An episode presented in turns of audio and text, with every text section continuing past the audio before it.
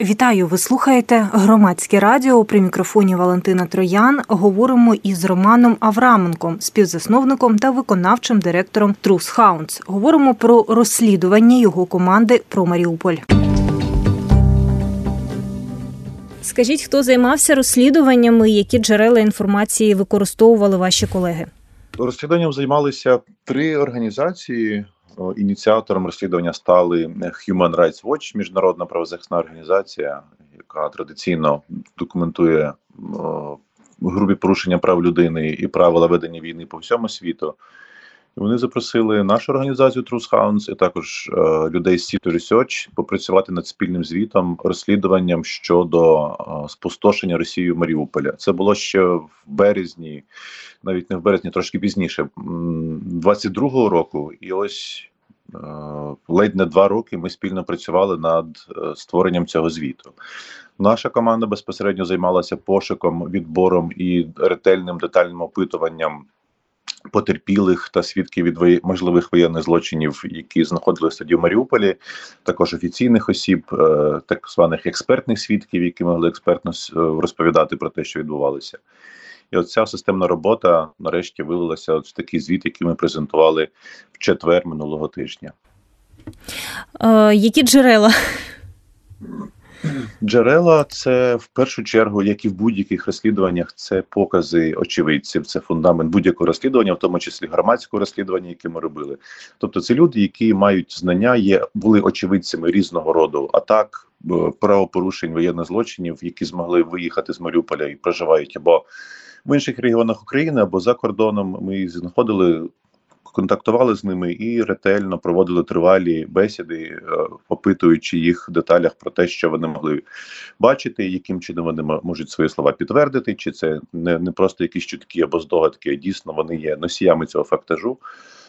Це все ретельно фіксувалося. Ну і потім це Додавалися до цього або фото-відео, які люди змогли вивести з собою, передавали нам, або ті, які доступні в інтернеті. Е, велика частина була розслідування з відкритих джерел, аналіз супутникових знімків, зйомки з дронів. Ну, тобто, всі доступні е, джерела інформації були використані, але основа знову ж таки, як і в будь-якому розслідуванні, це е, свідчення очевидців. Наскільки охоче люди ділилися, і скількох людей ви опитали, якщо є такі дані? Всього опитали 240 людей, е, тобто не просто 240 людей, це 240 людей, які могли е, зробити внесок якісний в роз, в розслідування в будь-якому кримінальному розслідуванні. А воєнний злочин це кримінальний злочин, за який передбачена індивідуальна кримінальна відповідальність. Є дві задачі: перше встановити склад злочину, було чи не було насправді скоєно злочин. І Друге це встановити підозрюваних осіб, яких треба садити за грати і 240 якісних свідків поміж тисяч, з якими ми контактували. Ми відібрали і провели ретельне ретельне інтерв'ю кожного. Люди, ну скажімо так, охоче ділилися, і є ж певні алгоритми для розмов із цими людьми. Ну, я маю на увазі чутливі моменти. Ну так, все вірно. Люди усвідомлювали, що їм доведеться це все згадати ще раз і в деталях розповісти. І з одного боку, ми розуміли, що такий підхід може додатково нанести травму чи принаймні викликати неприємні спогади. Проте разом з тим, коли людина, яка пережила якийсь травмуючий досвід, починає розказувати в деталях, проговорювати комусь, ну фактично незнайомій людині, і потім чує цей цю, цю розповідь від неї, тому що в кінці кожного інтерв'ю ми його не записуємо на відео чи на аудіо. На, на аудіо обов'язково, але це як додатковий канал підтвердження, що ми дійсно говорили і дійсно не, не намагалися навести свідка на потрібні в лапках нам відповіді. Е, кожне інтерв'ю набирали на комп'ютері. І після цього зачитували людині назад, і психотерапевти говорять, що ну ми по собі це все відчуваємо. Що коли людина зможе нарешті в деталях розказати всю свою історію, а потім ще й почути від когось іншого цю саму, то вона починає ніби відсторонюватися від цієї історії, жити окремо від неї, е, виводити з себе і почати проживати. Тому, звісно, алгоритми е, етичної поведінки до людей з травмою застосовувалися. Наші документатори кожен проходить відповідний тренінг, і ми дуже обережно слідкуємо за тим, щоб не нести, не нести додаткову травму, а навпаки, щоб така розмова мала навіть терапевтичний ефект. До речі, наскільки ну такий є момент, е, е, наскільки об'єктивні е, розповіді цих людей? Я чому ставлю питання так, тому що зараз, згадуючи ну, та події майже десятирічної давнини. Я думаю, що я, ну тобто, якби мене опитали зараз про те, що відбувалося у місті, я не впевнена, що я була би об'єктивною навіть несвідомо. Тобто багато речей вже з часом починаєш сприймати ну, якось інакше, і ти плутаєшся у датах і подіях. Я розумію, що Маріуполь це нещодавня історія, але тим не менш емоції є емоції, і е, свідомість вона багато чого від нас може приховувати або якось викривлювати спогади. Е, це дуже хороше питання, е, Валентине. Насправді людська пам'ять це не касетна плівка, яка записує, потім відтворює. Це завжди реконструкція, і людина, звісно, може бути суб'єктивною і може бути емоційною і говорити свою опінію, а не факти. Але в цьому і полягає майстерність роботи документатора. Те, що потрапляє потім в свідчення в сам текст, в сам файл, це вже чисті факти, які вдалося документатору дістати з пам'яті е, потерпілої особи або е, особи, яка стала свідком, і для цього існують відповідні техніки, перевірки, е, повернення знову і знову і знову до якогось моменту, допоки людина насправді не згадає або не зрозуміє, що це не її спогади, що вони були інкорпоровані, бо часто Якщо говорити про маріупольців, то вони живуть інколи компактно в центрах розміщення, де збираються багато маріупольців, кожен своєю історією, і вони переповідаючи один одному свої історії. Так або інакше інкорпорують шматки чужих історій в свої, нібито спогади. І задача документатора відділити а, дійсні факти від опіній або того, що здається, або того, що емоційно можна собі а, надумати від чистих фактів. І для цього є техніки, перевірки, спеціальні уточнюючі питання. Тобто ми записуємо те, що е, те, що справді відбулося, і залишаємо поза текстом файлу свідчення думки. Тобто, якби ми вас опитували, я думаю, що ми б змогли з вами е, дійсно відтворити те ваші справжні спогади і залишити поза поза межами розмови вашу емоційність або те, що ви змогли інкорпорувати з інших е, від інших історій. Я нагадаю, що ми говоримо з Романом Авраменком, співзасновником та виконавчим директором Трус Хаунс. Ви слухаєте громадське радіо при мікрофоні Валентина Троян. Говоримо про розслідування про Маріуполь. Розкажіть, що вдалося дізнатися під час розслідування про зниклих безвісти цивільних, і, зокрема, розкажіть, будь ласка, про атаку на будинок на вулиці Митрополицькій. Е, ну, так як у нас немає доступу зі зрозумілих причин до документування на місці, оскільки Маріуполь зараз є окупованим, то небагато інформації про осіб, які вважаються зниклими безвісти, можна було дізнатися з відкритих джерел. Про деяких осіб стало відомо після того, як ми опитали ці 240 людей, і вони розповідали про і своїх зниклих безвісти родичів, і інколи після того, як ми ці свідчення корабували між кораборували між собою, перепрошую, тоді можна було зрозуміти, що е, якийсь свідок е, став свідком загибелі людини, яка для їхніх родичів вважається зниклою безвісти. Але це дуже нечаста удача. Зазвичай люди, які виїжджали, вони е, бачили багато мертвих тіл, але не, не могли їх опізнати, тому що Маріуполь це все ж таки велике місто, 540 тисяч населення жило перед початком великої війни і дуже нечасто можна підтвердити долю якоїсь конкретної персони, опитуючи таким чином людей. Більшість з тих, хто вважається зниклим безвісти, вони можуть бути або на території Росії, або на жаль, е, загинули і лежать зараз поховані в траншеях братських могил, які були викопані додатково на п'яти міських кладовищах. Ви питали про атаку на вулицю Митрополицька. Насправді вулиця Митрополицька була атакована вся, і розділити їх і на атаки дуже складно.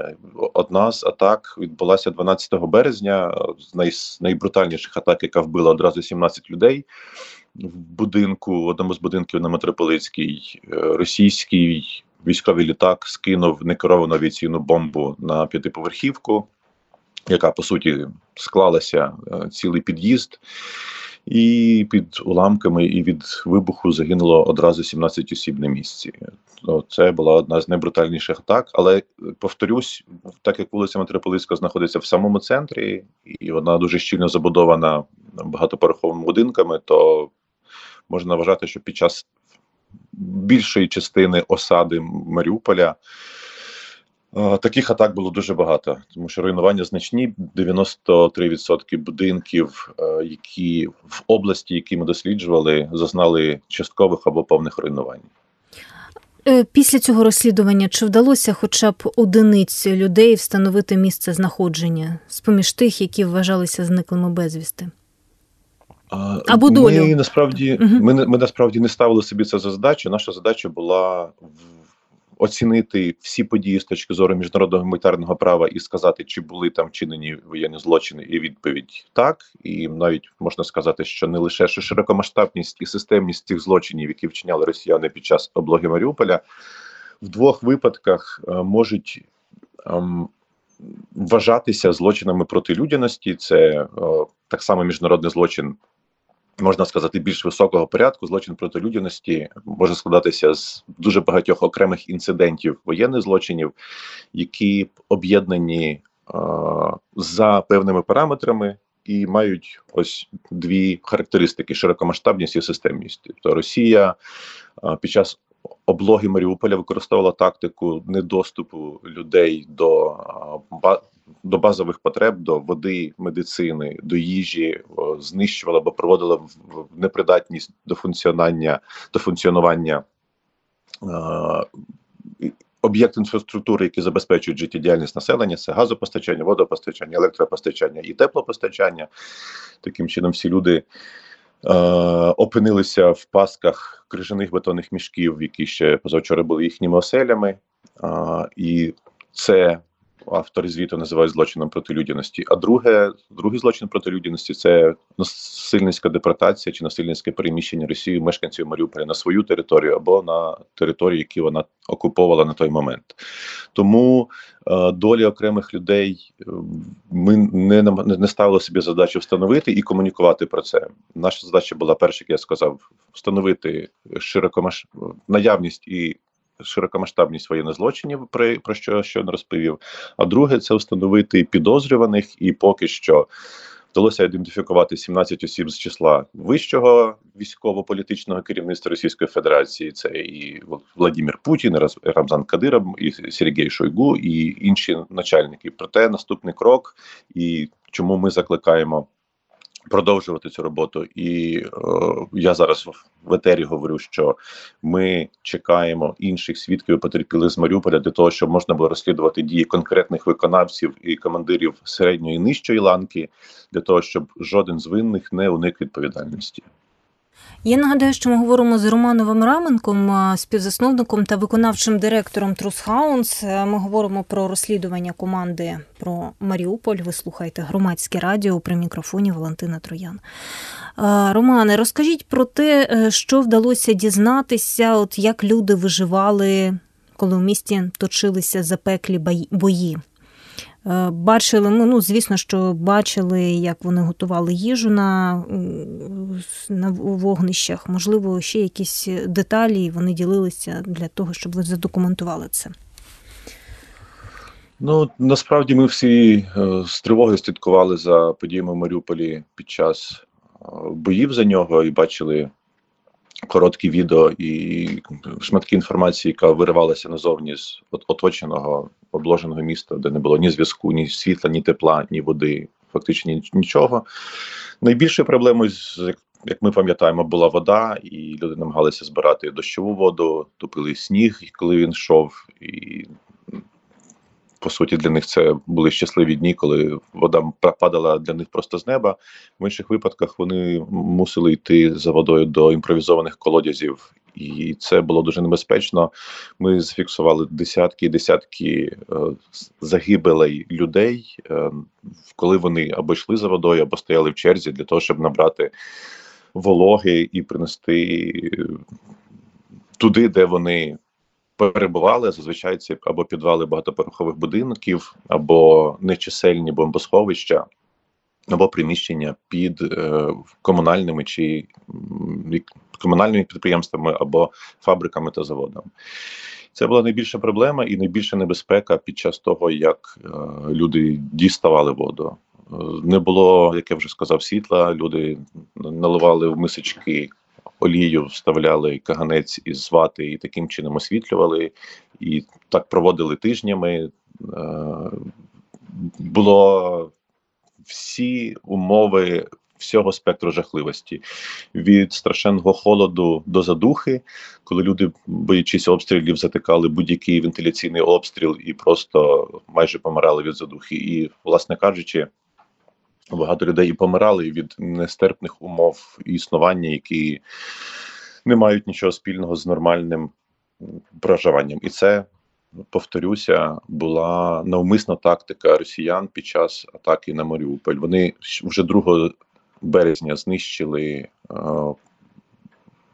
трансформаторні підстанції, які живили Маріуполь електроенергію. Відповідно, в місті зникло центральне водопостачання, центральне теплопостачання. Ще через три дні була прибита газова труба, і ті, хто намагалися зігрітися, хоча б від конфорок своїх газових плит, втратили цю можливість. Генератори, які живили станції мобільного зв'язку, попрацювали ще деякий час і теж заглохли через брак палива, і таким чином місто повністю втратило будь-які засоби для існування. Разом з тим, чисельні конвої, які українська влада та волонтери намагалися відправити в Маріуполь, росіяни не допускали в місто, тобто вони блокували. Доставку гуманітарної допомоги лише окремі відчайдухи могли привозити автомобілі з їжею, медикаментами і розвозити, роздавати по місту великі конвої, в тому числі і міжнародних організацій, в тому числі міжнародного комітету Червоного Хреста. Росіяни блокували і вони максима доїжджали максимум до Бердянська і потім розверталися. В деяких випадках ми зафіксували, що росіяни а, забрали собі а, цей гуманітарний вантаж, який везли мешканцям Маріуполя. Ну, ось так. Тобто умови дійсно нестерпні, і навіть якби не падало щодня і щогодини з неба смертельне залізо у вигляді бомб чи снарядів реактивної чи ствольної артилерії, саме перебування в цих умовах це вже неможливо. А а тут ще і постійні обстріли, які не вщухали, і причому вони неприцільні. Бомбардування з повітря, з землі і з моря. з гармат головних калібрів російського чорноморського флоту. Скажіть, що вдалося дізнатися про атаки на лікарні Маріуполя?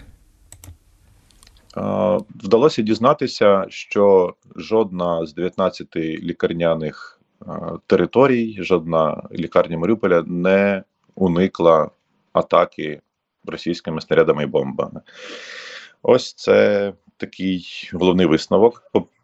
Попри те, що Медичні заклади мають особливо захищений статус е, згідно з норм міжнародного гуманітарного права, і навіть якщо вони би використовувалися комбатантами однієї з сторін для власних потреб, все одно е, міжнародне право забороняє атакувати медичні заклади. В випадку з Маріуполем всі медичні заклади функціонували виключно для надання медичної допомоги. Зрозуміло, що туди могли доставляти і поранених українських військових, але здебільшого до них намагалися звертатися цивільні і. Сотнями жили в підвалі в підвалах е, лікарень додатково до пацієнтів. І звісно, вони не могли функціонувати без е, поставки медикаментів. Вони максимум могли дати якусь одну пігулку валідолу для людини, якій потрібно проводити операцію на серці, умовно кажучи, і відповідно велика частина людей, які е, померли під час облоги Маріуполя. Ми так само їх записуємо до до жертв війни, хоча вони не були вбиті безпосередньо мінами та снарядами, а померли через неможливість е, доступу до лікування. Нагадаю, що говоримо з Романом Авраменком, співзасновником та виконавчим директором Трус Хаунс. Говоримо про розслідування про Маріуполь. Ви слухаєте громадське радіо при мікрофоні Валентина Троян. Романе, як місцеві жителі допомагали е, документувати злочини росіян? Окрім розповідей, можливо, вони надавали якісь свої фото, відео, які вдалося вивести з окупованого міста. Насправді ми ретельно полювали за такими цінними джерелами інформації, як фото і відео, які були зняті на на пристрої людей. Проте реальність така, що під час е, коли люди намагалися виїжджати, і вони знали, що їм доведеться перетинати багато російських блокпостів, і вони вже чули ці жахливі історії про так звану фільтрацію, коли перевіряли телефони в обов'язковому порядку, і людина могла просто на блокпосту зникнути назавжди. Тому люди через острах, виїжджаючи, здебільшого видаляли все, що в них було на мобільних пристроях, а передати з Маріуполя вони не могли відповідно, тому що не було жодного зв'язку, жодного інтернету. Лише деякі окремі відчайдухи змогли провести з собою е, фото та відео або записи, які вони вели під час під час облоги, під час цих восьми тижнів, впродовж яких тривала облога Маріуполя. Тоді тому в тому разі вони з нами ділилися. Це ставало цінним джерелом додаткової інформації про події цих тижнів. Е, скажіть, у п'ятому розділі ви розповідаєте про вибухову зброю та смертельні наслідки, які вона несе. Чи відомо вам про цифри загиблих цивільних і що розповіли очевидці цих злочинів росіян? Е, щодо вибухової зброї, ну звісно, вона несе смертельні наслідки, бо це зброя, і вона робиться для того, щоб нести смертельні наслідки. Але звісно, в першу чергу для солдатів противника. Е, це небезпека вибухової зброї, яка використовується в містах, в тому, що від вибухових хвиль від руйнувань, які, які несе вибухова зброя, додатково страждають об'єкти цивільної інфраструктури або критичної, і самі цивільні, які населяють ці населені пункти. Тому це ось, е, Human Rights Watch започатковують рух за заборону використання вибухової зброї населених пунктах. І, Звісно, ми підтримуємо Трусхаунс, ми підтримуємо саму ідею, і, і, і будучи самі гуманістами, про те, що краще не використовувати жодну зброю, а в тому числі вибухову, проте розуміючи реалії нашої війни, то ми роз, усвідомлюємо, що не можна. Зокрема, українській стороні уникнути використання будь-якої вибухової зброї і касетних боєприпасів і інших Головне використовувати їх згідно з норм, які зафіксовані в міжнародному гуманітарному праві. Тобто е, рух про заборону вибухової зброї це рух подальшої гуманізації суспільства, е, яке яку цю гуманізацію ми собі не можемо дозволити, маючи такого сусіда і такого ворога. От щодо кількості людей, які загинули, е, багато змі, які отримали прес-реліз і сам текст звіту вийшли в день презентації з заголовками про те, що 8 тисяч маріупольців загинули під час боїв за місто, і зрозуміло, що це ці заголовки. Дуже промовисті, і тому багато з, з них поставили саме цю цифру. Хоча Її можна критикувати, і в тому числі критикувати нам, тому що 8 тисяч це та кількість, яку нам, нашій невеликій групі документаторів, вдалося документально підтвердити через аналіз супутникових знімків, через а, ретельний підрахунок а, свіжих могил, які з'явилися на а, маріупольських цвинтарах, через розуміння, скільки приблизно тіл може поміщатися в загальній могилі типу траншейного типу, і скільки їх було. І це лише ці цифри, ті цифри, які щодо яких ми можемо надати підтвердження. А ми це невелика група розслідувачів, які займалися встановленням фактів. Тому брати цифру 8 тисяч і говорити, що ось загинуло 8 тисяч і не більше, точно не можна. 8 тисяч це та нижня межа, яку ми принаймні документально встановили. А насправді жертв набагато більше, може в десятки разів навіть більше, тому що багато людей залишились поховані в своїх подвір'ях, багато людей залишилися під завалами будинків, які росіяни просто зносять, тим тим самим знищуючи будь-які фізичні докази своїх воєнних злочинів. Хтось помер, хтось не був похований в деяких в деяких випадках поховання відбувалися з іншими правилами. Кількість тіл в траншеї більша. Е, багато людей навіть буквально були розірвані на шматки, і бачили ми всі кадри е, людських кінцівок, які лежать на вулицях або яких носять в зубах собаки. Тому повторюю чергове, що е, заголовки про 8 тисяч цивільних загинуло в Маріуполі, дещо маніпулятивні саме через те, через ті причини, які щойно пояснив. Нагадаю, що ви слухаєте громадське радіо при мікрофоні Валентина Троян. Говоримо зі співзасновником та виконавчим директором організації Трус Хаунс Романом Авраменком. Говоримо про розслідування про Маріуполь. І я хочу повернутися е, на початок нашої розмови, там де ми говорили про самих маріупольців, про те, як ви їх опитували. Як ви з ними е, вийшли на зв'язок? Ви зверталися е, до цих місць компактного поселення, де живуть переважно Маріуполь? Це чи ви проводили якесь опитування попереднє для тих, е, хто там згодом зголосився на глибинне інтерв'ю? Це місця розміщення є Маріуполь, тобто там багато контактів отримали там і просто по своїх контактах, тому що е, люди з Маріуполя буває, що проживають компактно в центрах розміщення буває, що розпорошені по країні, і деякі взагалі за кордоном. Наша задача була ось коли наших документаторів люди передавали з рук в руки, фактично, і ми говорили з одними попередньо коротко, з одним з однією іншою, третьою, сьомою людиною до того моменту, поки знайдемо людину, яка зможе внести важливий внесок е, в розслідування. І тоді ми вже призначали інтерв'ю, яке могло тривати кілька годин, могло тривати з перервами навіть кілька днів, залежно від об'єму інформації, який можуть надати люди. Зрозуміло, що свідків цінних в сенсі великого обсягу конкретних фактів складно знайти, тому що цивільні зазвичай ховалися майже весь час в підвалах і чули лише вибухи, і лише бачили наслідки руйнувань, коли не е, виходили на поверхню за тією ж водою, наприклад.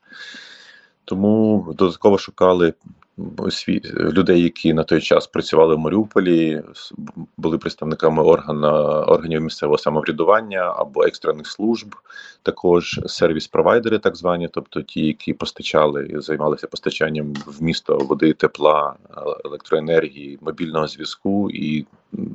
Ми опитували всіх представників цих відповідних сервісів і служб для того, щоб зафіксувати послідовність подій, причини і розуміти, чи е, зникнення води, зникнення електроенергії, газу було умисною тактикою, чи це ставалося випадково під час просто боїв за місто, коли сторони одна, одна в одну стріляють, снаряд влучає там в опору електропередатчика, падає, і якийсь район втрачає електрозв'язок. Е, то електроживлення. Тому, тобто, для того, щоб підтвердити умисність цих атак, ми опитали багатьох як е, безпосередніх свідків, так і так званих професійних, які могли е, нам підтвердити документально про ті чи інші інциденти, і яким чином вони розвивалися відбувалися. Романе, де цей звіт буде представлений, окрім того, що ви його ну спільноті, суспільству презентували, ви будете ці дані передавати до правоохоронних органів або до міжнародних організацій, які е, до яких ми звертаємося, аби покарати Росію за її злочини? Наша організація обов'язково передасть всю все те, що ми зібрали до правоохоронних органів. У нас ще є відповідна домовленість з представниками, які ведуть магістральне провадження, кримінальне провадження по геноциду. І ці факти, які зібрані в звіті, ми долучимо до стануть частиною доказової бази великому магістральному провадженні по геноциду, яке розслідують українські правоохоронні органи. Так само з в якості о, у- випадку наявності згоди людини, з якою ми говорили, ми передаємо ці матеріали до міжнародних органів правосуддя, в тому числі до міжнародного кримінального суду. О, але ну, ми з ними працюємо, скажімо, точково і працюємо лише е, по, по певних темах. Коротше кажучи, все, що ми зібрали, згодом перетвориться на докази в різних кримінальних провадженнях, в першу чергу в Україні, тому що Україна розслідує більше 90% випадків воєнних злочинів, які вчиняються на її території. І по-друге, цей звіт стане дуже сильно, дуже сподіваюсь, потужним інструментом адвокаційним і інформаційним, і заплановано багато презентацій цього звіту в різних країнах і на різних майданчиках. Вже наступного тижня це буде Брюссель і, і, і далі. Та перепрошую. Це була розмова із Романом Авраменком, співзасновником та виконавчим директором організації Трус Хаунс. Ми говорили про розслідування команди цієї організації про Маріуполь.